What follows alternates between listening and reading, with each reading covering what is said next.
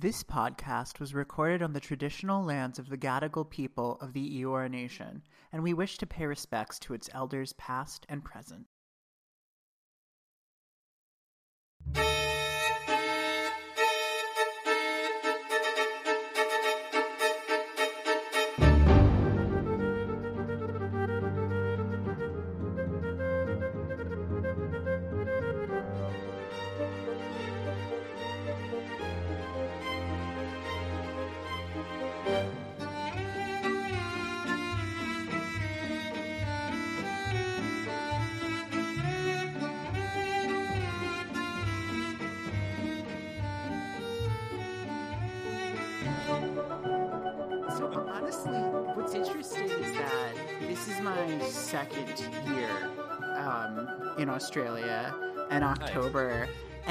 What's interesting is that last year it was so it was already really hot, and of course we were just like it was the precursor to the terrible bushfires. Oof. Um, but um, what I hear? What is that crunching sound in the background? oh, sorry, that might be my laptop. I'm just trying to adjust it. sorry. it's fine. We're doing it live. Anyways, what I was saying is that, but but so like this year, it's so rainy and cold that it actually feels not unlike an October in Connecticut where I grew up. So it's Oh, it's interesting. Yeah, unfortunately. I don't Yeah, know anything other than like when people use the word Connecticut in movies. Like I don't know anything about the place. I just know it's it, it as a reference in other American movies. a place commonly referred to but seldom portrayed. Uh, usually, when I say Connecticut, um, Australians are just like, "Oh, like Gilmore Girls." I'm like, "Yes, like Gilmore Girls." I'm friends Ah, with yes. Sookie. Um, but no, it's Connecticut is definitely like the capital of autumn because the leaves are so vibrant, and Right. it is. It is a spooky state because it's mostly forest. So for you know, Halloween is pretty big there, and all of the New Wow. England region, which encompasses Massachusetts and the other ones, um, Yeah. Rhode Island, uh, where I also lived actually. So yeah, Oh, it's, wow. it, if you ever get over there, I know like New York, of course, is the big draw. To absolutely recommend anyone spend a week there. But if you ever get over to like the rest of New England, especially like Providence or just like the rural areas, I mean, it's it is very pretty and there's a lot of history there and a lot of it's spooky. So yeah, um, American America has such a great folklore to it in a way that I don't feel like Australia does.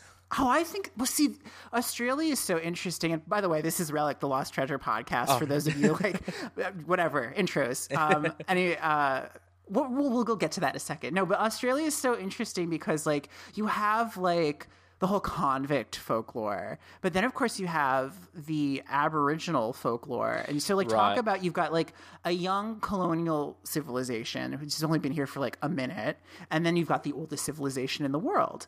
So you Yeah. know, there's not a lot of ghost stories, I would say, I in Australia, but there's a lot of like very unique other tales that are really fascinating.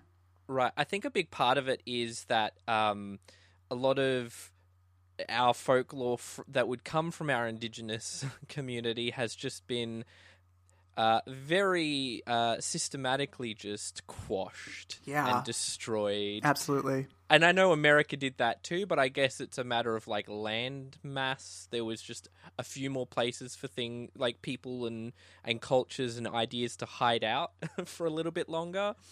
Whereas ours is quite uh, hostile in most places, so we just kind of like smushed it out and then put the big old colonial stamp on everything. Yeah. Well, on that cheery note, um, I'm Maxwell. This is Relic the Lost Treasure podcast, as I said before. Uh, this is our Halloween episode for all intents and purposes. Uh, the world is ending, so I haven't really done an organized show. You are going to be hearing, or have already heard, um, an episode of The Trove that I do, of course, with Courtney of Cult of Domesticity. Please check that out if you haven't heard that. But this week I'm also joined by Shane Anderson, filmmaker, auteur, um, Oh, Queenslander. or, or I don't know, maybe, maybe not yet. It's good to have you on the show. Uh, thank do you very what the- much for having me. Who the hell are you? Uh, I, uh, that's a good question. I've been asking myself that for 29 years. Haven't got all the answers yet. Um, uh, I'm a filmmaker from Brisbane, uh, Australia. I actually wasn't originally from here. I was from Tasmania. Uh, that explains the accent. Oh, sorry, I didn't mean to interrupt you. Does Tasmania have an accent? but like, so I, you know, when you when you're immersed in a con- another country than from where you start out, of course, when you start there, all the accents sound uniform. But then the more time you spend there, you start to know the variances in dialect. And I find that people from South Australia and Tasmania, like in the more like southerly region, have sort of what I would describe as more of like a traditional when like an American would think of like an English person. Like it has kind of more of an English like British Right. in, influence in it. Um, like I've had some teachers at, at TAFE who are from like South Australia and Tasmania who sound very similar. So when you start speaking, I was like, where? I wonder what part he's from because I because you don't sound like Queenslander, No, which is no, a little bit more, which is like very thick. It's not as as rural and and rugged, I guess. Um, I, I I have to say I can sort of distinguish like a New South Wales accent and a Sydney and both and country New South Wales both are distinct to me, but then everything else I don't quite. Uh, no, I like I know like like uh, uh, the Bogan accent, as you would call it. Um, Yeah, I know that one. which is this Australian rednecks, I guess, is how you would describe Bogans. I live in a in quite a a, a Bogan suburb, uh, to be specific, in here in Queensland, good old Queensland. Um, not near the city; it's too expensive. Not Sydney expensive, but you know, Yeah, I don't know what I was thinking, being like, "Hey, I'm an immigrant. Why don't I just move to Sydney?" Well, you know, I did it with New York, and I just got really lucky. I mean, I moved that- to New York with literally three hundred dollars in my pocket, which sounds like such a cliche, but it really was just a lot of good decision making, um, and a lot of bad decision making too. Right, Um, right. But in you know, so so Sydney, I feel like Sydney siders are like the distant cousins of Bostonians. When you put a Bostonian and, and like a, you know a Sydneysider in the same room, the accent isn't that different. yeah, I can see it. I can see It's, it's really like, interesting. yeah, yeah, yeah. It's both posh, but also not posh. It like moves in both directions at the same time. Yeah. Well, you know, so we could talk about accents, Yeah, or we yeah, could talk about scary movies because I understand you're a fan of them. I'm a big fan of them, uh, an exceptionally big fan of them, and I'm making, I'm trying to make them. Uh, I've successfully, well, I've got one short that's doing the festival rounds at the moment, um, and I've got a few scripts in the works. I'm, it's weird because I wasn't always a horror fan, because I, long story short, I grew up in a cult, and What yeah, was it? Hillsong? no, no, no, oh no, more culty than that. Uh, the Jehovah's Witness. Oh, okay. I mean, like, okay, sure. I was thinking you're like from like the family or something. No, Whatever. Jehovah's no. Witness. You're gonna knock on my door and be annoying at like eight No, a.m. on a Saturday. Fine. Jehovah's Witness a Scientology with six million more members.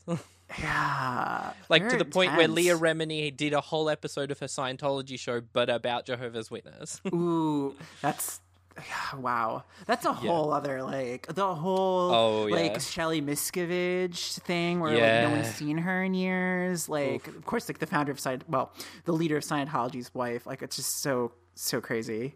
yeah, yeah, yeah. But um, so for like a big chunk of it, you weren't allowed to watch like any movies that were quote unquote bad because if you watched them, you would get possessed by Satan, and so like nothing above a PG ever just period uh so i and i didn't so i was new to horror i only kind of started watching the first m rated which in america is like pg-13 maybe P, you know uh, R rated for America. It's a bit weird. Your rating system's very weird to ours, but um, M is sort of mature audiences recommended for 15 years and over, but it's not restricted to 15 years and over. And uh, it was the Mummy, the Brendan Fraser one. Speaking of treasure, Oh, yeah. Well, that's very appropriate. uh, that was the first quote unquote like adult scary movie I saw, and I was like, oh my god, this movie can be terrifying and filled with action and really really funny. and This is amazing. Um, and then I very quickly went down a rabbit hole of just watching as many movies as I could and going into horror, and I watched you know. I'm still like, there's still a lot of the big classics I haven't seen. I only saw The Exorcist for the first time like four years ago, five, four and a half years ago. Um, and so I'm coming to a lot of them new, which is good and bad. Bad in that sometimes you're watching it and you're like, oh, What's I the wonder how- hype? well, I, you wonder what, like, I wonder if nostalgia has a much bigger part to play in the reason why that thing's become a classic. Yeah, rather- absolutely. Yeah, and then um, but then some of them I, I I'm blown away by. Um, one which we'll probably mention a little bit, a little bit later, um, the Texas Chainsaw Massacre, which is my Mm. favorite of all time. And I normally like like your Hereditaries, your Get Out. I like the ones that are a bit more puzzly and, that kind of thing, as opposed to something sort of just raw and and and and uh, in your face. But uh, I sat down to watch the Texas Chainsaw because it was one of those ones I was ticking off my list, and I was just floored by it. It was so brutal and visceral. And The original? Yeah, the original 1974 Tobe Hooper blew me away. As it's my favorite film of all time, and I've since been able to like see it. They played it on cinema last Halloween, uh, so I got to see it on a cinema for the first time, and it, it was even better. I was like, holy my god! It was just, it was so good. I loved it. Um, uh, but yeah, I'm, sort of, you know, I, The Exorcist didn't play as well for me, but um, I, I'm a big fan of sort of so, a lot of the new ones, like the Ari Aster sort of stuff, which is a bit of a bit film broy, a bit wankery to say, but I loved loved Hereditary. It's one of the best things. I've I mean, Toni seen. Collette. Uh, Australian treasure. It- Absolutely. And, yeah, yeah, one of the best exports. yes, correct. Better than other exports that a lot of other people seem to like. A certain one who shall remain nameless. A certain uh, a blonde movie star who shall remain nameless. Um, I'm not going to get in trouble with anyone, so I'm just going to gloss over that. So now you make movies, and you can plug, plug, plug at the end of the podcast. Right, right, but, right. But like, is you, so like that's really just. I could.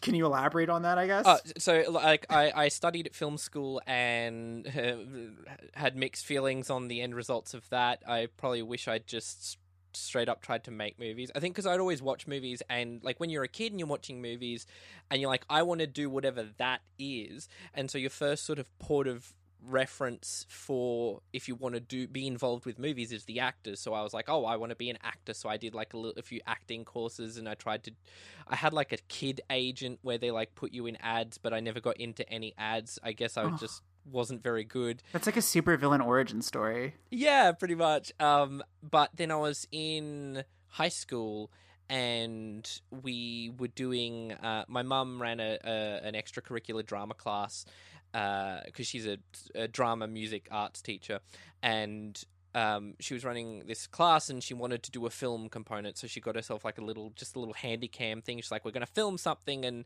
um, my brother, who was meant to be writing and directing. He was the older one, so he was the more responsible one, and then he decided to not do any of the work. So it was the the the day of that we were meant to be doing this. So I spent like three hours rushing together a script and some storyboards, the worst storyboards you've ever seen. Uh, and what came out was a movie called Revenge of the Medieval Zombies Three. Which is the third in a non-existent trilogy. So it's like Army of Darkness.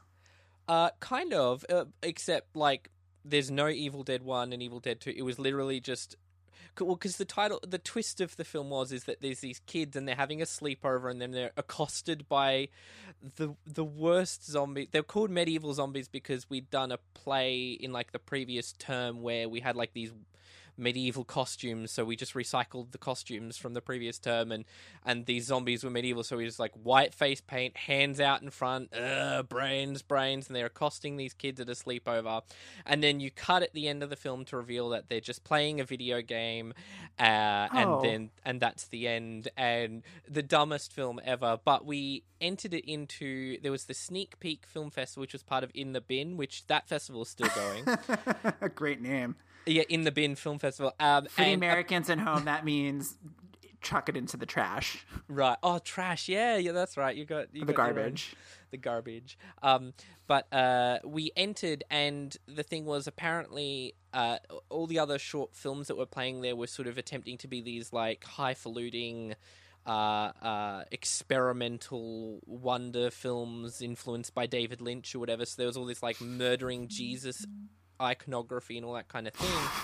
And and then meanwhile we've got this like schlocky bad intentionally Z grade thing. Like we have this moment where someone like jumps and then we just cut to the person looking and like they do like a little look as if the person's jumping over their head and landing on the other side, except, you know, there's no it's no effects at all. It's just really bad, dodgy techniques. And then someone explodes, and then we just intercut a shot from the pacifier, the Vin Diesel movie, into the middle of our film.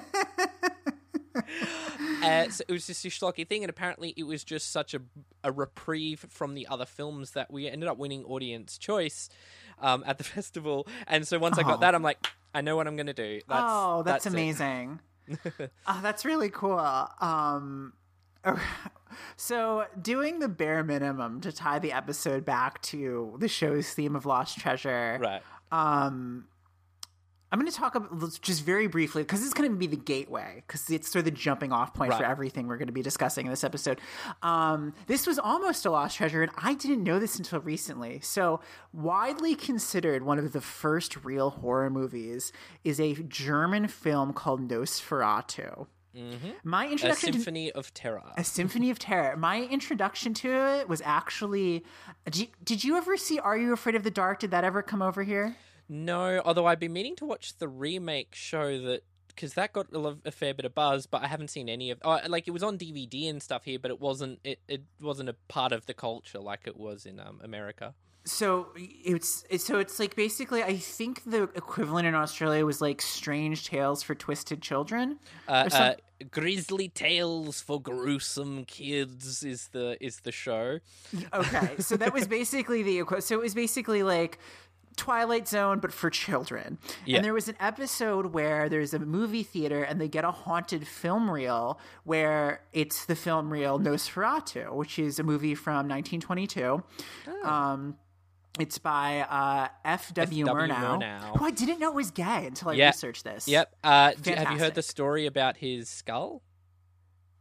Is it is it something that we can say on the podcast? Yeah, I don't yeah, care. yeah, Say it. Say it. No, no. So in 2012, uh, Satanists robbed F.W. Murnau's grave and stole his skull for rituals to be used. I'd be so pissed.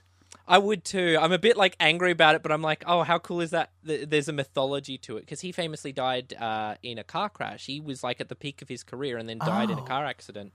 Uh, and I was just learning about this the other day. I can't remember why I was sort of reading up on it, but it's fascinating because as far as horror films go, F.W. Murnau and um, like James Whale, who did uh, Frankenstein, Bride of Frankenstein, The Old Dark House, uh, both of them were gay. Uh, and so it's like it's queer people sort of uh, codified horror cinema in a way that we almost didn't with musicals. It was like people like Busby Berkeley Oh my was gosh, straight, which just doesn't make sense to me. Um, that's crazy, and I love that. And I'm so glad that you're on this episode to like fill in the stuff. Um, so, anyways, in this episode, it's like a haunted film reel, Right. And the the the antagonist of the picture is Count Orlok, who is still to this day one of the most frightening looking creatures. So it was played um, by an actor named Max Schreck. So like another Max, love it. Um, and he, it's not like Dracula, who's kind of like like Bela Lugosi is very suave, or even like was it Gary Oldman in the this the Coppola Dracula? Uh, yes, Gary Okay, Oldman. who is like still kind of suave when he doesn't look like you know an old lady. Um, but um, he's so Count Orlok, who is the Dracula stand-in, because it, it as we're about to find out, like Nosferatu just is a ripoff of Dracula, is like this kind of tall, gangly rat creature, like looking just thing and he's so scary and it's all it's it's a silent picture so everyone has the exaggerated facial expressions and his are just so fright he's got these big wide eyes. And in you know this predated the ring and ringu um in the sh- episode of are you afraid of the dark um, Nosferatu, well, Count Orlok, I guess, comes out of the screen like Samara slash Sadako in The Ring, and it was so it left such an impression on me because um, uh, most of the episodes of Are You Afraid of the Dark I just found really interesting. And if you ever want to check that out, my friend Brett Wilson, who was my neighbor growing up, he's he's actually working on um, an unauthorized uh, ta- like a coffee table book of Are You Afraid of the Dark. That he's also an illustrator. It has all his illustrations in it. It's so cool. Oh, wow. Definitely check that out. But that left such an impression on me, and I just like you know most like old movies like Phantom of the Opera don't like freak me out, but that Mm. freaked me out. Um, and it's so interesting that like that that's really the first horror movie and it almost wasn't even we almost doesn't ex- it didn't exist after it was created because because it was a ripoff count uh count count stoker bram stoker who's the author of dracula his wife uh, or widow, I guess at the time, sued. Um, Murnau and his production company, Yeah. and the court ordered all of the film reels to be destroyed. But because of the the film had started to become sort of a cult following, um, the people who are like sort of film aficionados took the bootleg, like took the bootleg or took the one of the film reels. I think stole it or did something with it and made a bunch of copies and would like um, distribute them underground, presumably as World War uh, II was about to happen or was it guess in the middle of the Great Depression? And it's because of fans that we still have Nosferatu, and that Yep. would go on to film to sorry to inspire so many other films. Um, yeah. So I mean, it was a ripoff of Dracula. I I Yeah. mean, they, they changed the names around, but it's a ripoff of Dracula. So like, is it was it legal? Perhaps not, but was it cool? Definitely. Well, a lot of lost films only survived because of people hiding them in collections and things like that. Uh, especially because at that time, the film was shot on silver nitrate, and so it would be it would be smelted down and and used for whatever else. You know, a lot. We they estimate like ninety percent of silent films are gone forever. Like 90% of the movies made from like 19 1800s to 19 like uh, 18 or so, or 1913 or something like that and 90% of them are gone forever. Well, yes, because it turns out silver nitrate highly flammable. Correct. and that's what actually is the reason why we don't have a film which i did I did mention it briefly on another episode of relic way way back in the day um, london after midnight which was a lon chaney film and lon chaney for those of you who don't know was um, an actor also a silent movie actor who would go to such extreme lengths uh, to portray these really creepy characters most famously i would argue the phantom of the opera Yeah, he was known he was known famous for having done all of his own makeup effects. Like he did his own makeup effects. He did uh, he's the one who did uh, Jekyll and Hyde, yeah? I think so. because he did this really incredible for its time uh, uh, transformation on screen Oh man, love it. of of where they they had because it's black and white film they had makeup where they had a certain color light on him and then they changed the color light and on the film it literally looked like his face changed shape uh, where you know they it, it's a, a, like a face changing effect in film bef- with no cuts, no oh. digital effects or anything like that. I mean, the stuff they did back then, and the thing. I mean, and Lon Chaney, like God bless him, he would take piano wire and he would like just wrap it around his face and like literally contort his face, and just he would like he really suffered for his art. So like that's how he got the Phantom of the Opera look is because he just like pushed up his nose to such this painful degree using wire. And that's why he looks so freaky because he's literally like scrunched up and contorted and in pain. Well, the reason I mentioned London After Midnight is because it is a lost film. But Yeah. the character he plays is a hypnotist or a vampire or something who I've seen the stills and is so frightening. It looks like a guy in a top hat with like a kind of batwing type cape and these big creepy like teeth. Like he's like kind of like grinning, almost looks like the gentleman from Buffy from uh Hush. Yeah. episode. He Yeah, looks yeah. a bit like that. But what's interesting, and I learned this recently, is that even though that film no longer exists, the stills of that the you know the antagonist exist and uh, director jennifer kent australian director jennifer kent used that character as the inspiration for the babadook Right, right. Uh, That would make that would make a lot of sense. I do. Uh, sorry, I do have to clarify. I got that wrong. It wasn't Lon Chaney. It was uh, it was a different makeup effects person. I, I there's this wonderful little BBC program where Mark Gatiss from uh, people Doctor would know Who. him from Doctor Who and Sherlock. Uh, he's it's Mark Gatiss's A History of Horror, and he sort of goes through his favorite films from that time. He actually interviews one of the original actresses from uh, Dracula. Uh, wow. Yeah, she's she's like ancient and everything like that. But um, uh, the London After Midnight is directed by Tod Browning, who directed the original Dracula. Uh, he's a very very skillful director. He did a movie called Freaks, which uh, oh that's right which is a, a, a fascinating little film because it was hacked away by censorship, and so the film itself is only about fifty minutes long. 60 minutes long. It's like an hour long, even though it should be longer because it was cut down for being so uh, confronting and spooky, and, and people did not like how uncomfortable it made them. Uh, but it's a fantastic, if you can find it, it's a fantastic film and genuinely unnerving. Um, but yeah, London After Midnight famously sort of got lost, but uh, it, it, the last print of it burnt in 1960s. Really? 19, no, not that long ago. 1965s, yeah, not that long ago. I don't know why they didn't have copies being made, but I guess still in the 60s we didn't think of film as being that needing to be preserved. Preservation only kind of started in the 70s with people, you know, restoring things and and uh, the the critics sort of talking about old Hitchcock and Howard Hawks and and Orson Welles, people like Bogdanovich, sort of br- bringing this renaissance of appreciation of old Hollywood masters back into it. So prior to that, we weren't sort of obsessed with film preservation. Yeah, but it was a fire of, on in the MGM, uh, Yes. one of the Yeah. MGM places that Mhm. destroyed it. Uh, Tod Browning did do a remake of it, a sound remake called uh, uh, Shadow of the Vampire. I want to say, or, Oh. or not Shadow of the Vampire. It's uh, oh, I was just on it before. I was looking this up yesterday because I was like, oh, the London After Midnight, but um, and he did a, a- an a, all all sound remake of it that sort of a bit more because obviously the word vampire then becomes uh, uh, uh, after Nosferatu because vampire wasn't like a common word and and then once Dracula hits once all these kind of hits now every film has the word vampire in its title Yeah. You know what's interesting? So I actually have not seen Freaks. I didn't know that there. So the cut content is that gone forever? Like it's not restored. Yeah, that was the studio sort of influence. Sorry, Mark of the Vampire is the film I'm thinking Okay. of. Yeah, it it was like cut during the the studio funded it, and then they don't like the screening, so they hack it away. They did that to a, a few of his. Apparently, uh, I think London After Midnight had cuts as well, or one of the other things that he'd done had cuts made to it.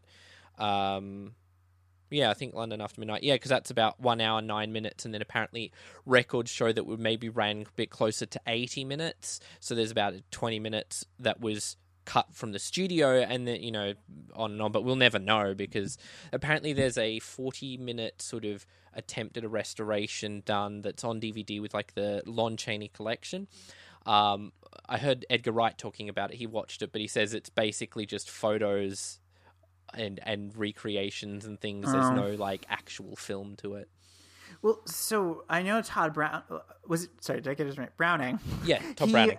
Um, his career was kind of I think he was sort of panned as a director after making Freaks, which was such a radical film Yeah. because it used real um, sideshow um, Yeah. actors. So people who like people living with disabilities who had deformities, like body like serious body deformities. Yeah. And he apparently treated them really well on set. And so it was r- so radical because it was this basically this fringe, um, these, you know, really persecuted people from society being Hollywood actors and being treated with this, you know, with the same esteem as Hollywood actors, um, and we're kind of both sort of the heroes and the villains, depending on how you you look at it. They're the But- heroes. We all know they're the heroes. yeah.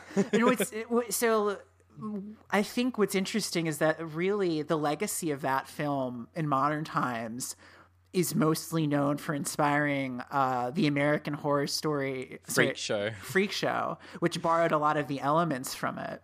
Yeah, my personal least favorite season of the ones that I've seen so far. It would have been good if, which I don't want to get into a criticism of Ryan Murphy because we'll be here all day, but uh, fantastic world builder does not know how to end a story. If that season Yeah. had ended at episode six, like they just did a mini season, like a mini series where they kill the bad guy, and I won't yeah, spoil it for anyone. Tw- once Twisty dies, spoiler alert. Sorry. Um, once Twisty dies, the film, the the, the show loses all steam. it would and have then been it becomes- a perfect ending. Yeah, but then it becomes let's watch uh, Jessica Lange sing uh, "Life on Mars." It's, know? Yeah, I, I mean, really, if you just end it there and are okay with a couple of loose ends, it's actually a pretty good season. But Yeah. it's it's just bogged down by the second half. Anyways, I brought up the Babadook because I kind of wanted to talk about the difference between Australian and American horror movies. And is there a difference? Uh, I I would say so in in different ways. I mean, like our horror cinema as a whole has kind of come in spurts and fits as opposed to like waves as they are in America, and that part of that's to do with we're not as in love with art and artistic expression as we would like to think we are. Um, and, and just because it's it's you know there's not as much money going into films here than as there is in America or even England or or somewhere like that. Um, uh, I think I don't know. It, it's it's a lot of what we were talking about before with like the folklore aspect being sort of a thing. So I, there's not a lot of you know, oh, we built a house on ancient burial grounds and therefore bad stuff is happening to people in the present day. We have, you know, our iconic things like Wolf Creek or, you know, a lot of people cite um, Picnic at Hanging Rock Oh, as, so as being a horror movie. Uh, um, it, it, but it's like that's sort of the closest we get to folklore. It's kind of these little really ambiguous, almost not part of the genre kind of thing. Um, it's uh, the differences are I would say like our landscape plays a big part in terms of uh, it being barren and and vo- and hostile a hostile environment. And and America has that too because you guys have deserts you have canyons and you have sort of but a lot of that was reserved for like the western the frontier kind of stories and horror became about um, other things. Whereas our landscape is almost always sort of this really hostile monster you know Wolf Creek comes up um what's another uh, I'm blanking on Australian horror movies right mm. now and I should know them all There's a one- there's one where I think it's a couple who get it's fairly recent where a couple just gets stranded in the outback and that's the horror movie. And then I think there was one there, there's Long Weekend which has been remade Right. and that's basically about a couple going into nature and being really disrespectful and then nature literally kills them. Right, Which I mean, you know, do you know I mean the whole gag in America is that Australia everything wants to kill you. Which Yeah. is not true after living here 2 years. but it's not in entirely films it is. false. not entirely false either. Oh no! So um, I, I just remembered. So we have uh, we have our Ozploitation era. Uh, in the 70s, where we got to actually do things because there was like these huge tax credits that um, a Film Australia, Australia, uh, Film Australia, I think it was at the time, or the Australian, sorry, the Australian Film Finance Corporation, the AFFC, and and there were these massive like thirty percent tax breaks. So all that's why how we got like a Jackie Chan movie shooting over here and all these kind of things. We uh, we had biker movies. There's Road Games with Jamie Lee Curtis. Uh, which is Oh sort yeah. of this slasher with a truck, but it's also like very weird and unusual. Uh, we have Patrick, which is the uh, para uh, quadriplegic, uh, psychic, uh, bedridden patient who sort of terrorizes a hospital full of people, which got remade. With, Can you talk um, to me a little bit more about that one? Because that was a lot to take in at once. Uh, so it's it's a I have I've seen bits and pieces. I haven't sat down and watched the full thing. Um, so it was made in 1978, and it's sort of a science fiction horror. And it's the premise is I'm just going to grab this off Wikipedia. So uh, three years after murdering his parents, Patrick lies in a coma at the Roger Roget Clinic, a private hospital in Melbourne. Following a job interview with matron Cassidy, uh, the head of the hospital, Kathy Jacquard, is taken on as Patrick's new nurse. Um, and basically, Patrick has telekinetic powers and he can travel out of his body. And so he kind of terrorizes the hospital staff. There's definitely an X Files episode that ripped that off. Oh, 100%. 100%. Uh, we've got, you know, um, it's interesting that Wolf Creek kind of became sort of the, the benchmark of Australian horror for a big a big portion of it. Um, uh, why does Get Out listed? Oh, we did Winchester. That was a new one. Um, we do a lot of uh, animal movies. Are big. Razorback is is a is a big iconic one where the with the the bull, uh, not the bull, the the boar, uh, tra- chasing after people. And now my internet search is giving me American history, American horror movies. So I don't quite know what's going on there. Um, we we we're breaking into it a little bit more recently. I think the Babadook was the first it, what the Babadook did was it was like, oh, Australia can do genre and we can like give it a bunch of awards because that's the thing is like I've made a lot of films or tried to get a lot of stuff made and a lot of the it's kind of the opposite problem to American cinema where you know the the complaint is that all America wants to do is these like franchises and these action movies and these movies for 12 year old boys. Um, in Australia, we're very obsessed with making the capital I important film. So it's basically like Oscar bait. Um, we all want to make Crash, and they're usually, I, I describe them as they're movies about people in houses being sad for two hours. That's my sort of refrain that I've become a broken record in saying. Or it may not be a house; it may be people being sad in the outback for two hours, uh, and that way you can pad out your running time with a lot of scenery porn of of of deserts and trees and roads that go nowhere and all that kind of jazz. Um, and and usually things like spousal abuse and rape become plot devices for these films. Because um, I had I had the real privilege. I met um, there's a very famous Australian biker film called Stone. Uh, and I met the producer of it, David Hannay, uh, mm. through when I was at film school. It was one of the very few good things to come out of film school, and it, uh, he said that the thing is, is that these bodies, it, it's a bureaucracy where they're afraid of making something for the purpose of being like entertainment, partially because if they make it and it doesn't become a success, they then don't have a ground to stand on to justify why they made it. Whereas if they make an important film, they go, so well, box office doesn't matter because we made something that was culturally important. And that's that's their ability to sort of uh, defend themselves and then keep their status as some approvals minister. Because the problem is, is that a lot of our film finance comes from government bodies. So you have government people, and a lot of them who haven't even done film are the ones making the decisions. So it's all about like appearances and not about like the work. Okay.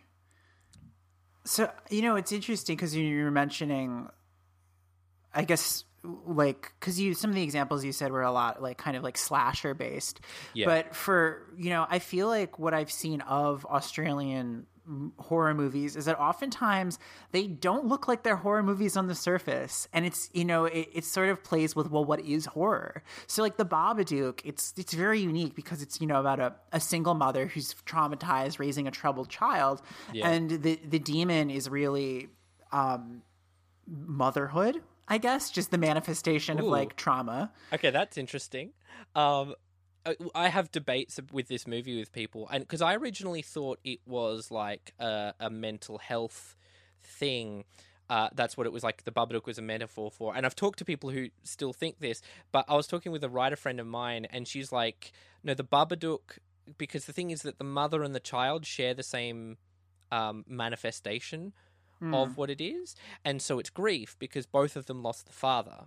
The, or the husband. So it has to be. She's. This is her argument. It doesn't. You know. The, the whole beauty of film is that it can be anything to anyone, um, but it's grief because that's why the the the uh, embodiment is shared. If if it was if it was mental health, it, it, you know, she would be having it, and maybe the child wouldn't, or the child would start to see it, or something like that. But the fact that they both very clearly experience the same haunting if you would call it that, it, it, it's something that they share simultaneously that comes from the same source. Yeah. Um, and because it's you know they start with the car accident and all that, and her floating down to the bed, which is a gorgeous shot. Oh, the shot is amazing, and the slow motion, yeah. and then her like sleeping or trying to get sleep, and clearly being an insomniac, and like yeah. everything speeds up, and oh. Yeah, yeah, yeah. Uh, my one gripe, my one biggest gripe with that film though, is the child keeps looking down the barrel of the camera. and I'm just like, no, stop. This isn't well, Silence of the Lambs. for me, I think like what I read it, it was like sort of the darkness of motherhood. So like how frustrating it is to to parent a child, which you know I'm a cis guy, so I'm not going to ever really know the like sort of the motherhood experience. Right. Um, you know, as uh, say a cis woman or a trans woman would know. Um, but just the idea that like you could maybe hate your child or be frustrated with your child or like right. maybe even be abusive like that's the kind of darkness that right. i i sort of saw there um but just the idea of like the horror being a metaphor and like what is horror i feel like a lot of australian horror movies are just sort of about the human condition and i know that you haven't seen it but wake in fright yeah yeah so just describe it for because I didn't know about this until I moved here. This movie, so it's got Donald Pleasence in it, who's famously Doctor Loomis Halloween. from the Halloween series, pure um, evil, and he plays kind of the bad guy. So he's not the protagonist. It's it's another actor whose name escapes me, but it's about a teacher teaching in this very outback town who is takes a weekend and has a stopover in in this I forget the name of the town, but it's this r- super rural out like even more rural outback town, like cut off from civilization, only a train station and everyone there is like um imagine if like the whole town was the people from the Texas Chainsaw Ma- Massacre, but they were kind of friendly in a sinister way. Yeah. So like they they they bring him into and they kind of get him drunk and like they're just super like super bogan and everyone just drinks and like beats their wife and they um they convince him to play play a game of two up which I have to explain this to Americans now. so the context to this is my, this this uh, this was filmed in the town of Broken Hill, which is a real town in Australia that my partner, who's a lawyer, lived in for a while, doing Oh, wow. something related to. I think it was related to his degree. I think it's something to do with his practice. But um, he, he explained that two up was this really big thing that this town played. It's like a gambling game, and they used to play it in the trenches in World War One. And it's I think it's like illegal in most places except for Broken Hill. And then on Anzac Day, I don't know. I'm getting really Australian about it right now, so I'm going to confuse a lot of the Americans. But essentially, it was like, oh, so like, what is this? And he shows me a picture of him at the two up game, and it's just a bunch of guys crowded in this big circle. And I'm like, oh, this looks really intricate. What is it? And so I actually watched Wake in Fright, and it's just flipping two coins while people throw money on the ground. Yeah. It's like heads or tails. Well, people shout. So this guy gets sucked into this and loses all his money, and now he's drunk and indebted to this like creepy town. And Donald Pleasence comes in, and it's just kind of like how the horror comes from how sad rural towns in Australia are, which you think is like, I mean, whatever. But then you watch it and you're like, oh, this is quite grim. And then at one point they're shooting kangaroos, and they, which is, there is a disclaimer because they actually do. The, the footage is of actual kangaroos being shot, which I thought was really disturbing, even though I've literally eaten kangaroo before. Um, It's very tough. it is. I mean, you got to get it right. But it, so it was this really freaky film about the human condition, and I was like, well, this is a horror movie. Like no one, I don't think anyone dies in it, from what I remember. But it's it's definitely a horror movie. Well, I'm of the opinion that all horror is about the human condition. Uh, part of like why I've sort of gone on this rabbit hole down in horror in my own sort of in the stuff I want to make and everything like that. I, I have Mike Flanagan to blame for a lot of it because his work really just uh, like and other people have done it before him, but his work coalesced horror and and the human for me in a way that translated to me because um horror is sort of uh, Guillermo del Toro, who's my favorite filmmaker of all time Good choice. he thank you uh, he has this really um he says i'm paraphrasing it here but he says the thing is that you can make like a, the drama film about like let's say you want to talk about racism in america you could have the uh, post obama racism uh, the i would have vo- voted for obama a third time if you know where i'm going with this um and uh oh wait you haven't seen it have you No, okay, call me out. I, Oh, my goodness. I hope to. So my list of films to watch before Halloween, I don't know if I'm gonna get to all of them, are Get Out, Us, and Midsommar. Right, right. Oh, fascinating. Well, so, oh, I guess we can still talk about it. I won't spoil anything for you, but um, uh, if you want to talk about racism in America, and you can do the drama about the the the the couple, and they go home to the family, and it's this thing, and they have a big argument or something like that, and that film plays very well for a certain audience, like Crash did, um, but it's not. It's when you're preaching in that kind of a way a big chunk of the audience is going to cut themselves off. They understand that it's a preachy film, and so even if they watch it and they experience it, it, it removes them from it. But the, there's this weird counterintuitive thing where the more fantastical the story, the more people are willing to just open up and let the story talk to them. And so that's hmm. why Del Toro works in genre all the time and fairy tales and things like that. And so genre, especially horror, you know, Get Out did for the conversation about not the like the Mississippi burning style racism, but the very undercurrent that is in people who would otherwise present present themselves as very progressive. Uh, it brought that out into light in a way that uh, uh, just a drama film would not have been able to do in a million years.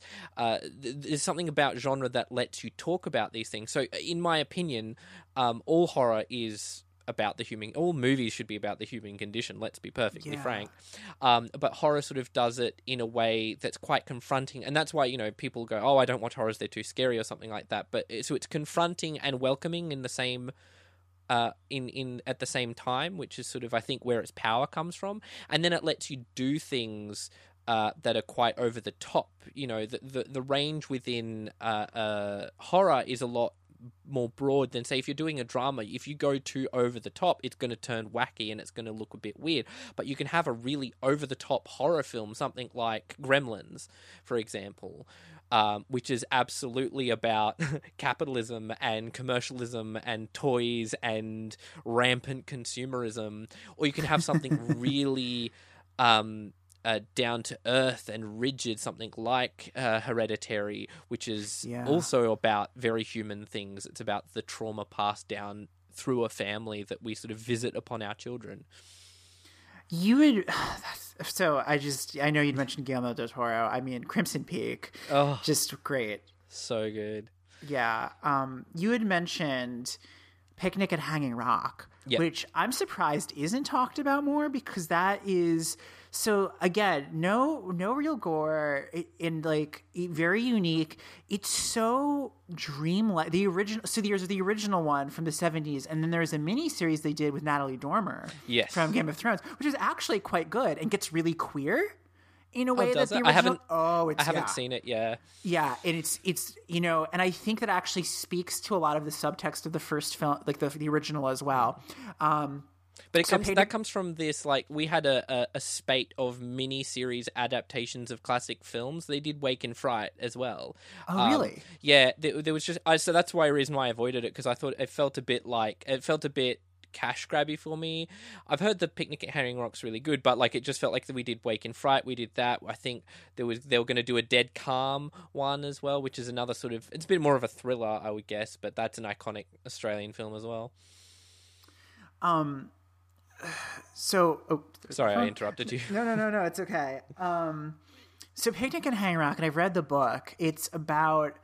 Uh, so the the movie is very dreamlike and eerie in the way it's shot, and it's about these schoolgirls at a school in the middle of, I want to say it's the Victorian desert. So Victoria, as in the the state of Victoria here in Australia, and um, there's it's on Valentine's Day, and they go um, on a picnic to Hanging Rock, which is a real place, which I did actually know that. And it's sort of this um, big outcropping surrounded by woods. Um, and Yeah. it's a very it's a very stark land feature. So it looks very it's it's I guess a little bit like Uluru in the same way that it's very striking and very like iconic Yeah, and they go so a few of them go off the trail and they go up to uh they go up to hang rock and they never come back Yeah. and you never find out what happens to them sorry that's a spoiler uh, but like it's, Well, it's it's it's a piece of iconic sort of Australian. Like if we were to have folklore, that sort of comes as sort It's of one so of the creepy. most. It's one of the most well known ones. My mum would always go on about Hanging Rock, and she'd use, and it would be used as sort of the boogeyman story of oh, don't go out because you just go missing and no one will ever find you. It happened to the girls at Hanging Rock. Da da. da. well that's the thing the the author was so smart and her name escapes me again i'm sorry this this is just popcorn style so i actually don't i don't remember the, the name of the author I, um but uh what's so what was so smart about is that she she she like the introduction to the book which i think is also the introduction to the movie if i recall is basically like this is an account from the 1800s so it's it seems real. And for years she never said if it she was completely mum on if that was something she made up or a story she heard because she always portrayed it as if it was like something that had been passed down to her, like something that really happened, where a bunch of schoolgirls went on a field trip, went into this very old. It's almost kind of like Junji Ito esque, like, like the um the Enigma of Amigara Fault, that like old creepy like manga where the Yeah. people like crawl into the holes in the mountainside and they all get yeah. It's very much like that. Just we don't know what's going on. We don't know what happened, but it's the the whole and it happens early on in the film and in the book. So the aftermath of loss and what that means, that's the real horror. Like what Yeah. is the mystery and then like they slowly find that all the girls had kind of secrets, which is a little bit more exaggerated in the modern version with Natalie Dormer. There um you know it's so it's like what really happened to them. There's kind of a discussion of class in australia like pre-federation australia which is very interesting. Um but it's it's so creepy because you never you never find out and that's what's so spooky about it Yeah. and, and they like they hint at like weird things like seeing like time distortions so you know it's like whatever it is it's almost lovecraftian in a way Yeah, yeah. There's a there's there's a, definitely a version of this you could do that just leans into the full blown Lovecraftian horror, the cosmic gives me horror of it chills. It, like It's- it gives me chills. Like my hair is like the back of my neck is standing up. And again, no blood, no gore. It's just the unknown. And that, and of course, and you had said that like the outback as a character. That's like that's really like nature being hostile because it's it's erasing you essentially. Yeah, yeah, yeah, yeah, yeah, yeah. The outback is is the the thing we define as one of our defining characteristics, and it's also the thing we almost always fight against. which is which is so interesting because that's such a like you know and i'm not going to claim to know anything but like that's such a very like white colonial mindset because let's Yep. talk about like you know like the Pitjantjara people who live in the middle of the outback who have been living there successfully for thousands and thousands of years older than most like you know any sense of western civilization and they've lived there in i don't want to use the word harmony because i think that's such a loaded adjective. Yeah. But um they've you know they've lived off the land successfully. And you know for white colonists, yeah, it's hostile, but for people who've been living here for thousands of years, I mean, you know, I I think it's the idea that it's only hostile because, you know, we're the invaders. So it's sort of like the land's in in many ways fighting back, or it's like you're not supposed to be here, or if you need to be here, you need to learn the rules and you need to like respect it. Um, so I just think that's really interesting how the, the outback is kind of the the enemy, but it's usually for the lens of you know white culture. white people, yeah, Yeah. those white people. Well, so um, we've so we've talked a little bit about Australian horror and American horror. Um, what about you had mentioned like waves, like sort of booms, and I when I think of like booms of horror, I think of the J horror boom, which was got me, which is what got me into horror. you know, cool. back when I was like twelve or so, I saw The Ring and was completely blown away. Yeah, and that led to like seeing The Grudge and Audition and all these other, um, you know, still- the I've- Japanese. I've- hor- I still need to. Oh no, I was just gonna say I still need to bring up the courage to watch audition. I don't know if I'm ready for that. I it wasn't. I mean, it's it's.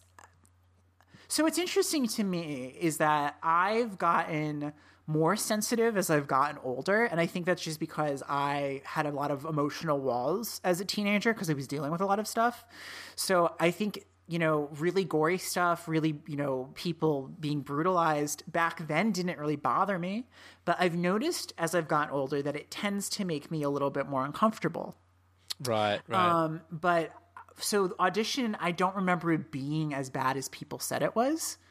But you know, I could watch it as a thirty year old and be like, "Oh, I can't do this." So your mileage might vary, but um, was the J horror boom a big thing in Australia as well? Because they con- they just made remakes of American remakes, you know, at the think- wazoo. Back I mean, in the I, early the, uh, the American remakes hit more here than than the Japanese ones, but then it caused this whole. It's like with anime, it's like dub versus sub argument. It was like that there was the culture of the people who were like, no, the the Japanese version is superior than such and such, and and that, and it it- like half the time though, in the the American remakes were directed by the Japanese directors. They somehow managed to to segue getting to direct their own remakes.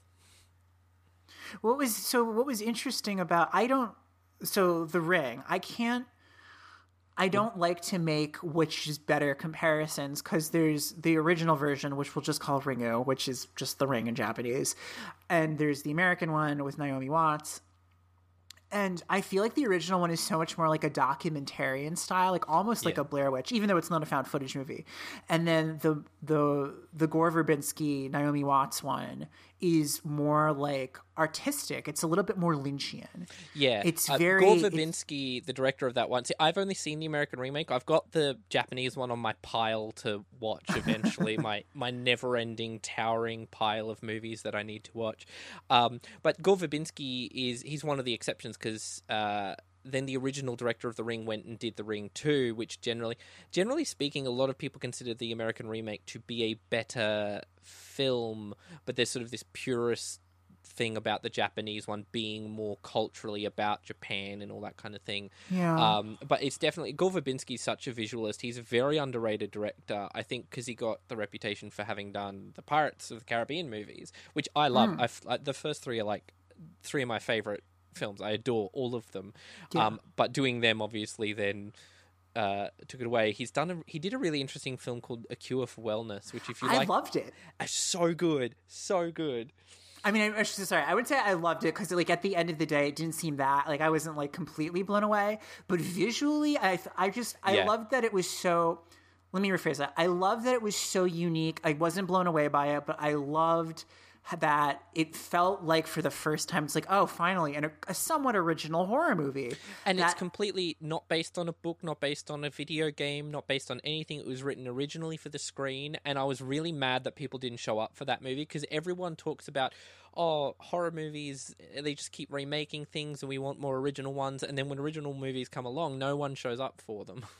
Well, you know, it's interesting that you said that it's not based off a video game because, as I understand it, and I could be way off base here, Gore Verbinski was originally scheduled to do a Bioshock movie. Correct. So, um, Bioshock, hor- uh, horror video game, science fiction video game set in kind of this Art Deco, Ayn Rand inspired dystopia under the ocean that has like a lot of very like 1930s, 1940s aesthetics to it.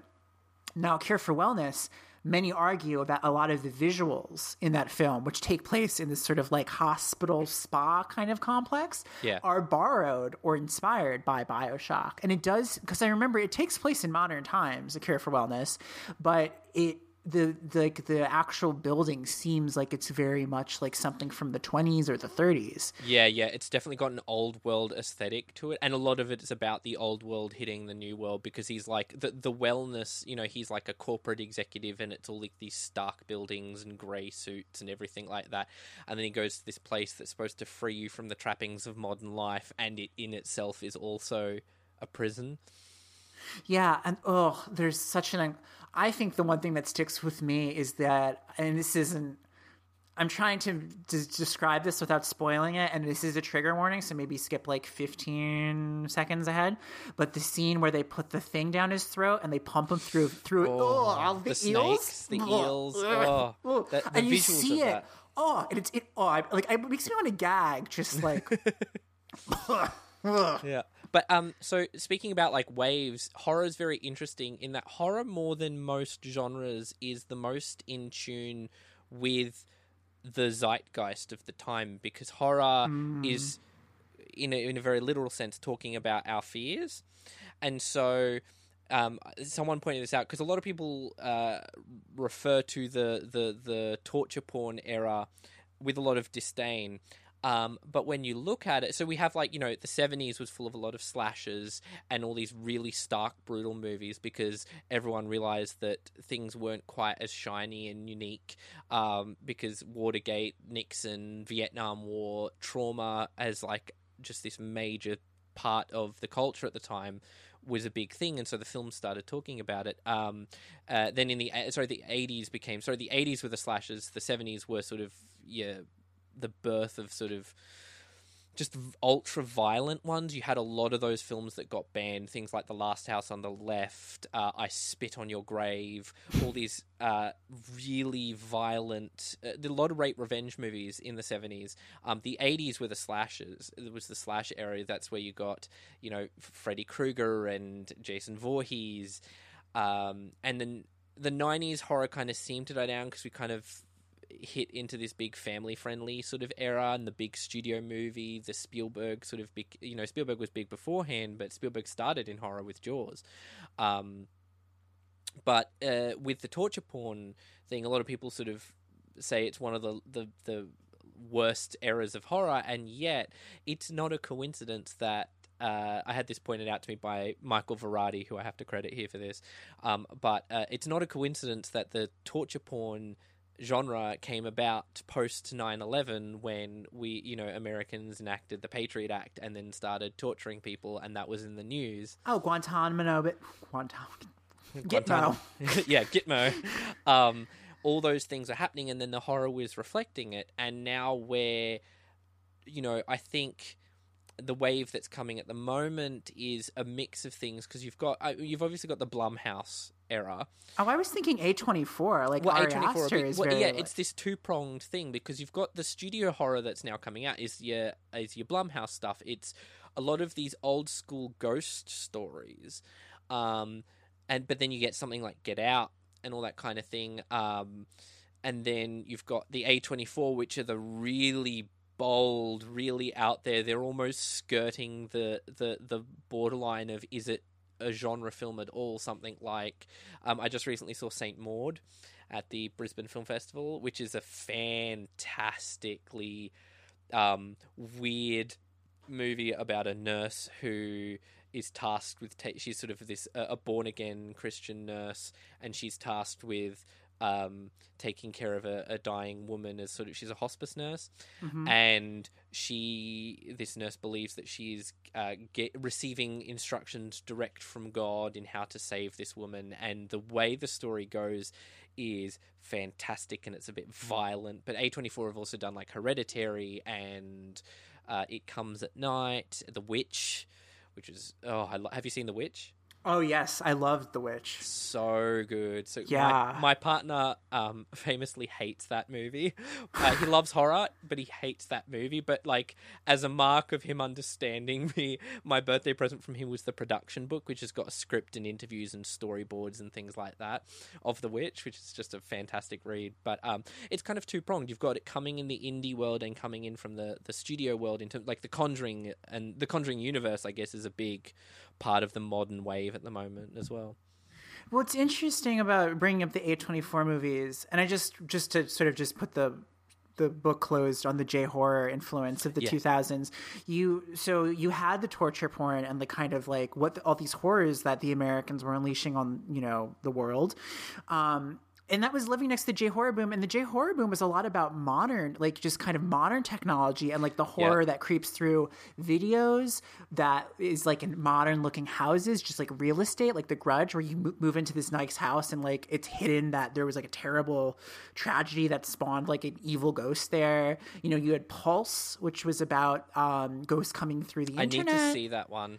Yeah, I mean, full disclosure, I actually haven't seen it. I just know that's the plot. But it, um, that, those were all happening at the time when the internet officially was, became yeah. like because uh, the internet just prior to that was sort of the rich people thing and it's as soon as it became something that everyone sort of had access to like mobile phones now it bleeds into the the the zeitgeist and it becomes part of the horror movie canon so with A24 being the wave and connecting it to modern horror, I mean, I'm also I also see a lot with cults, and you know, of course, you're dealing yep. with like Trumpism, which is of course a huge cult. Correct. Um, you know, like, you evangelical, know. um, and evangelical stuff as a whole, because you've got Trumpism in America, but we've got a version of that here in Australia. There's a version of that in America, and they all seem to be connected to this idea that oh, the more progressive we are getting, the further away from righteousness and God we seem to be coming to, and so um, there's this push and pull between these ideas of the quote unquote old and the new.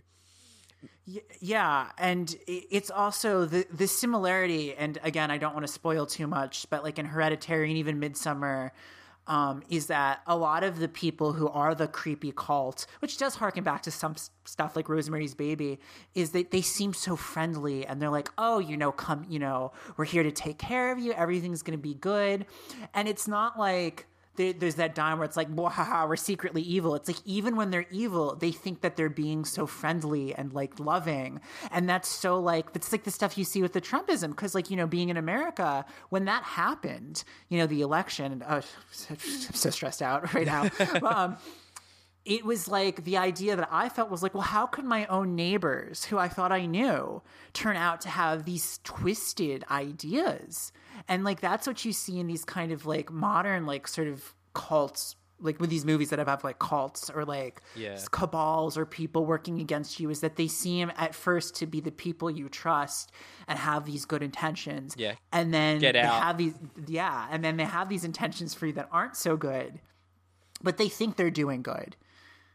Yeah, yeah, yeah. Yeah. It's, It- it's it's not like the Rosemary Baby where it's like we're just using you as a means to Yeah. an end to like bring about Satan. It's like, oh no, we think we're doing the right thing, but what we're actually doing is horrific. Yeah, and like an interesting comparison because a lot of people who the people who don't like Midsommar often compare it to uh, the Wicker Man, but the Wicker Man's a very interesting version of it because uh, the Wicker Man doesn't play like it. The Wicker Man plays a bit more hostile. The, the the town people do not trust him when he comes in and all this kind of stuff. Um, and eventually, you know, bringing out the Wicker Man. Uh, and it's the reason. It's one of the reasons why the Nick Cage version, one of the many reasons the Nicolas Cage version didn't work, uh, is because it didn't play that well in the 2000s anymore. Um, whereas Midsommar, it's the most friendly and inviting thing, and not to be spoilery about it, but there's sort of the film doesn't. Uh, the film opens you up to question whether or not those nice things are nice, because it does seem like the thing is that, that is a horror film for everyone but the main character in that film. It's a very fascinating, like Alice in Wonderland style film. I don't want to spoil it. It's, I love that movie so much. I saw it a week after getting dumped from like a really horrifically toxic relationship, and it's a breakup film, and I cannot tell you how cathartic that experience was. Well, you know, and, and that's the other thing about the A24 films is that in in by and large the endings are kind of like people people the joke on the internet is like, "Oh, good for her." Where it's like, Yeah. you know, like someone becomes this terrible monster or has committed this atrocity and is yet liberated. And there's something kind of feminist about it, but I don't want to Yeah. touch it because I don't have enough, you know, knowledge about that to touch you- it. But it feels like it's feminist in and you see that in The Witch. You don't necessarily see it as much in Hereditary. Um, but you see, like, although they have very similar endings, and Midsommar especially is is along those lines. Um, it, it it's a very interesting thing. It's very hard to sort of judge the move, the the wave of horror that we're in now because we're in the middle of it. It's sort of a lot of these things. No one was like, "Oh, I'm making." You know, when they were making the Texas Chainsaw Massacre, they weren't plotting to make a revolutionary slasher with violence No. and beauty at the same time. They were just talking about these things and making these horror films, and then it becomes a wave because it's it's everything. You know, hindsight is twenty twenty. Yeah, well, 2020. Well, you know, Oh. you were you were saying that like in The Wicker Man and in Texas Chainsaw Massacre, you have the other portrayed as hostile from the get go. Like Yep. also like in Deliverance, you know, it's the other who's like they don't want you to be here, and they're going to, you know, they're going to kill you. Whereas now the other is they look like they're us. And, and when I say the other, that's a that's a really loaded term, but in this context, I'm saying um, typically I would say white people from different classes or different or different um, walks of life. I would say is the other in in this instance. Um, and in, in you know in modern times they're not hostile they're inviting which is like that's that's the main difference Yeah. i would say um well we're getting to the end here but i did want to talk just kind of like popcorn style about just like our favorite horror movies because you brought up the texas chainsaw Oh. massacre which is so genius because i actually saw the remake first when i was young and that freaked me the frick out Is it, I haven't I haven't seen the remake because I'm so wary because I love the original. I, I get a bit wary when I love a version of it because I don't want to disrespect or come to the piece unfairly. Like I don't want to be bringing that kind of baggage to it. So I haven't seen the remake. I'm told it's good.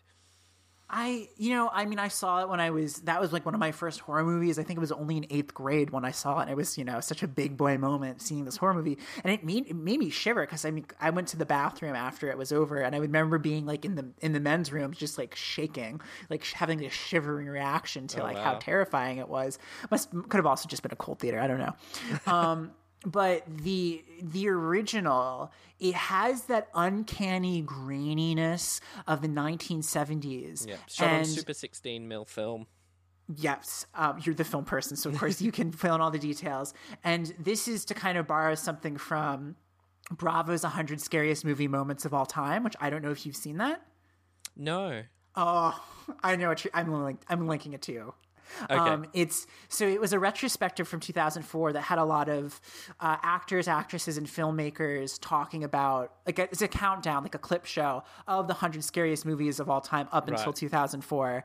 Um, that's very insightful, uh, and uh, for Texas Chainsaw Massacre, which I don't remember what number it was on the list, they said that the genius of that was that it's in daytime for the most part. Yeah. And that's what's so scary. The first murder in that film is utterly traumatizing. It's so it's the guy, it's the guy who walks in and it's just a hammer to the head. It's just this That's the scene blow. that that is verbatim the scene that they pick Yeah. for that. That's the moment. Yeah, it's so raw and and that's the thing is that the thing is that the Texas Chainsaw Massacre is a film where only one person dies via chainsaw. And yet, you know, so it's a weird title when you think about it. And it's not that violent. There's not that much blood. There's more blood sort of in the opening scene where there's the hitchhiker who sort of cuts the other person and that kind of thing. But it's so, it's just so, it hits a level of brutal, visceral, like, I, I can't even describe it because it's just so, it feels like it was made yesterday about now which is i don't know what that says about you know horror movies and everything like that but um I- don't know. It just like that particular kill, and then they cut straight from that kill. The thing is, is that that movie is both very brutal and dirty, and then very stunningly beautiful at the same time. Because right after that kill, they cut to just this absolutely gorgeous low angle dolly shot of the the other girl walking up to the house. Um, and then and the end shot of the Tex- the original Texas Chainsaw Massacre is my favorite shot in any film ever. Like it's the best ending shot of any film. Oh, where she's laughing on the back of the, no, the no, no! pickup? It's when he's he's dancing with the chainsaw in the sunset. It is oddly beautiful, isn't It it? is stunningly beautiful, and it's this violent image, and that's just like that that that scene. Like I'm I'm now getting chills just talking about it, thinking about it.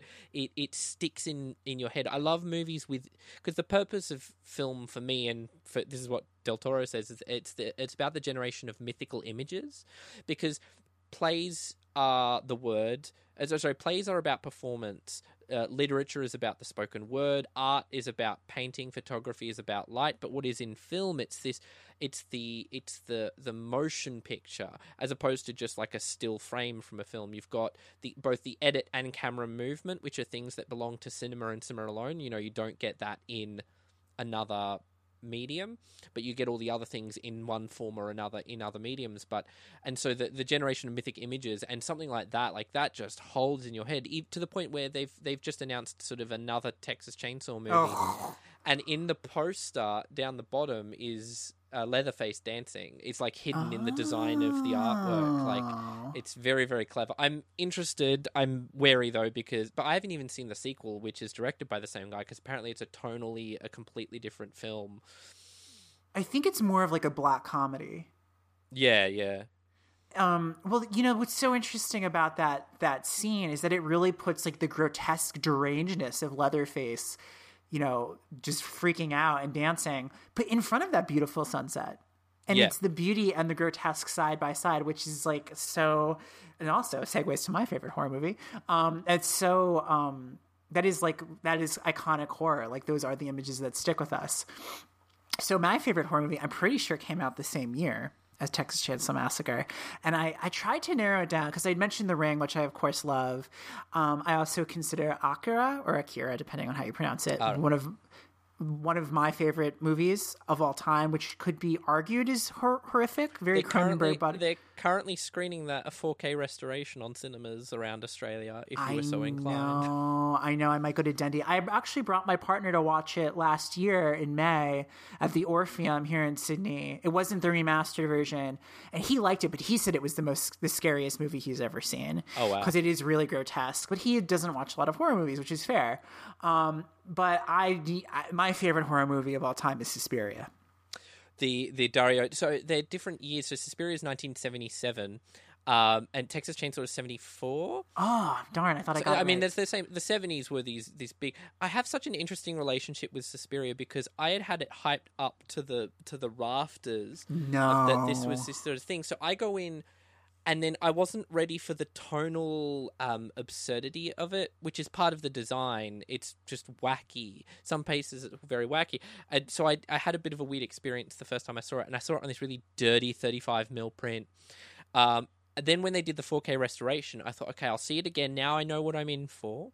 I'll go and see it again, and I still had a bit of an odd reaction to it. It's one that I love the way it looks, but that like the scenes themselves don't hit for me in an emotion. Some do. The the opening kill, like that first like five six minutes of it, it breathtaking, absolutely breathtaking.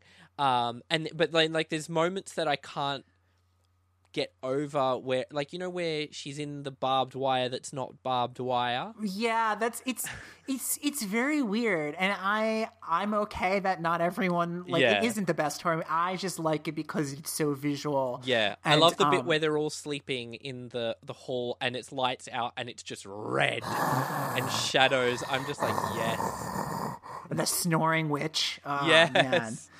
Um, so it's not as ubiquitous as Texas Chainsaw Massacre. So I will kind of have to explain.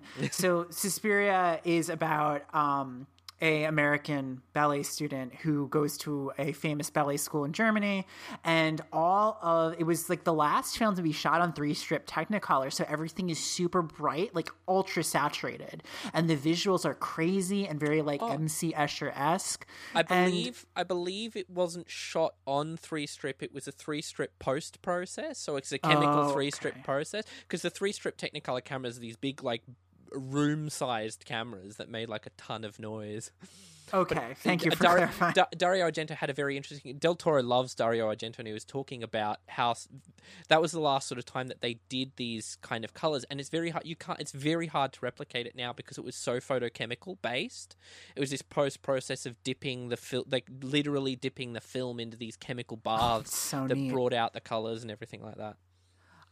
That's so neat. I actually didn't know that. Um, it- but yeah, it's an Italian horror movie, so it's very like dreamlike, and there's a lot of pretty women, and uh, Everything's dubbed.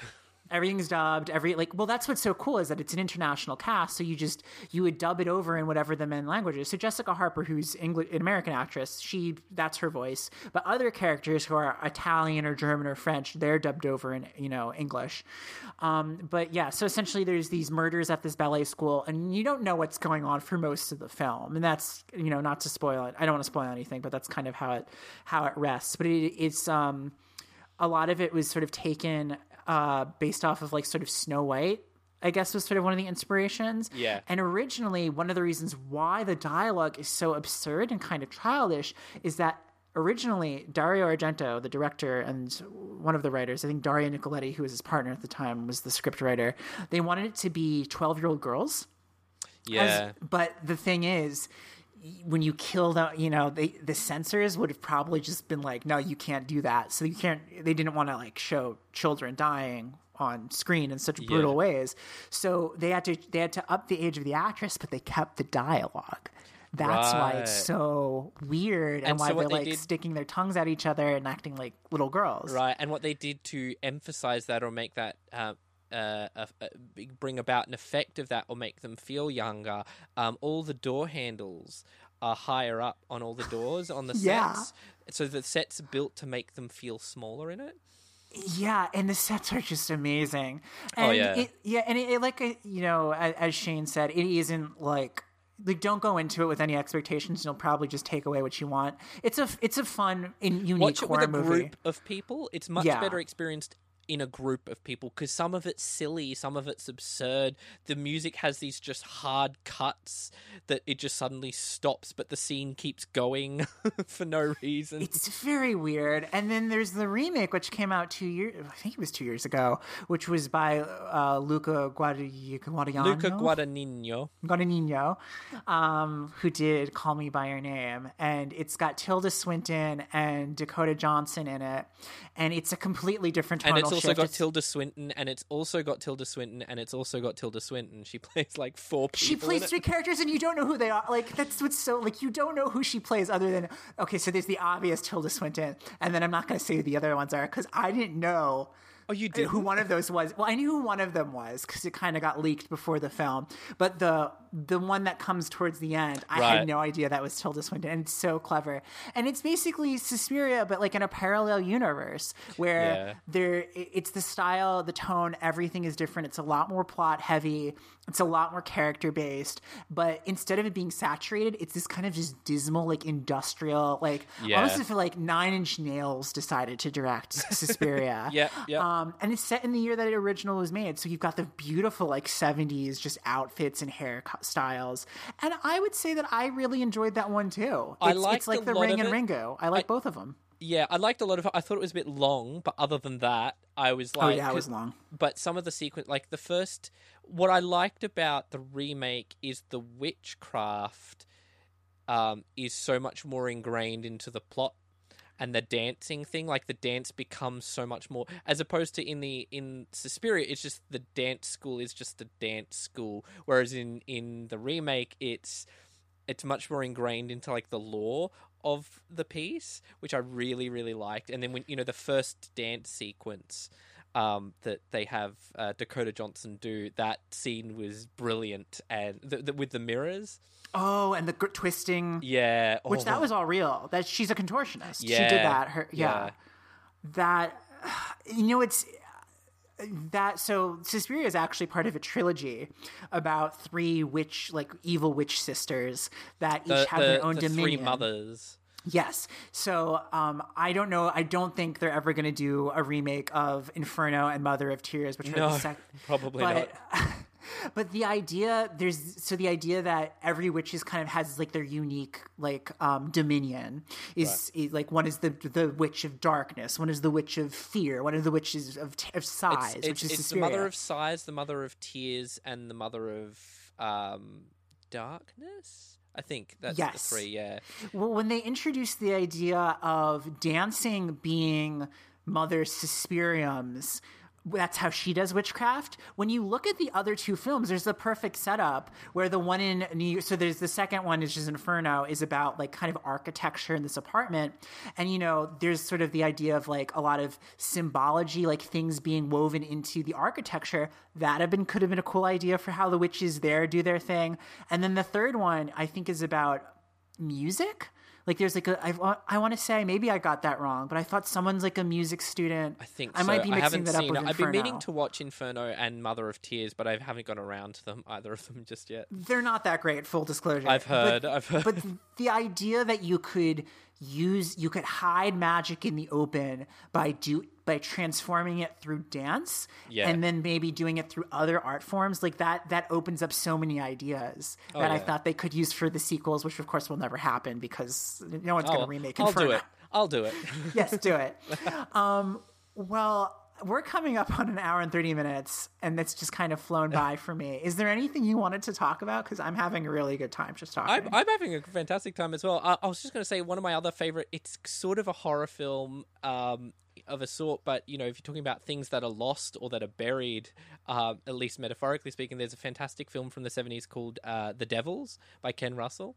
yes, you you had mentioned this to me in the chat. Please Yeah. talk about it because So- it's a wild film. It is based on an actual true story about. Uh, it's called. Uh, there's a book called "The Devils of Loudun," uh, and it's in 1634. A priest, uh, uh, Father Grandier, a handsome and, and dissolute priest of the parish of Loudun, was tried, tortured, and burnt at the stake.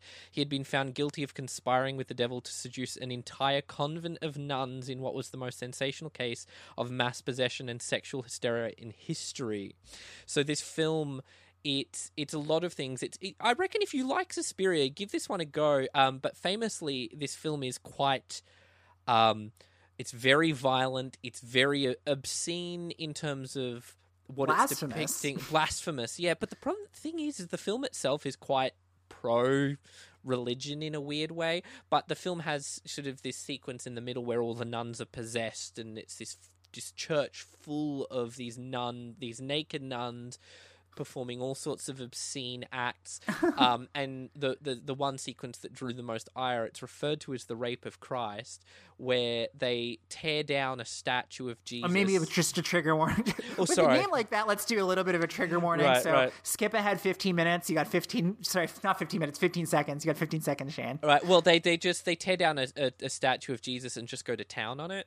Oh dear. Um, and so this sequence, you know, it obviously causes these huge controversies, and the film was cut and cut and cut and chopped and and and hacked to pieces. Went from like 115 minute running time to like 104, and most of these pieces come out of this spectacular sequence. Um, there's famously a bootlegged version which I have seen where it's sort of like haphazardly put together from some very low quality sources, as much of the footage from that sequence as could be found. However, a uh, British film critic by the name of Mark Kermode uh, found a print, a, a, a, an almost intact print or a working print version of it, and then got the original editor of the film to help put together the film in the most complete version of it. And Warner Brothers were all set to release it, and then all of a sudden they're like, nah. And the film is literally a complete film of this is sitting in the Warner Brothers vaults, untouched. It is literally like a, the Snyder cut, but if the Snyder cut was real because you know everyone's like, "Oh, the Snyder Cut release it as if it's sitting in a vault." And no, now they're spending like seventy million dollars to basically remake Justice League. So there was no cut of it sitting anywhere. However, this film is a complete finished version. But every sort of person who ran Warner Brothers was sort of a bit of a conservative. A bit, you know, one of them was a Catholic. So this film is sort of seen as too controversial to touch. And it's very weird because there are other hyper controversial films, things like Salo, The 120 Days of Sodom, which is oh is. my gosh. Ugh, I've seen that. Ugh. You've seen it. Uh, I, I don't know if I could bring myself to watch it, but that sort of a. That film got. Pier Paolo Pasolini killed, basically. Um, the filmmaker was murdered for making this obscene film, and um, uh, that's now been released. Uh, you know, all these films that have been banned or, or or censored and stuff finally have a release. And The Devils, which the version I've seen, like it's it's it's confronting, sure, but I've seen confront like equal equally confronting things in other films that I've seen. So I don't think it's anything like too much for the public, especially nowadays, especially considering how revered it is. So that's sort of a very famous sort of lost version of a film that's been deliberately buried and hidden away for no one to be able to touch it. And I would very much like them to release the Ken Russell cut.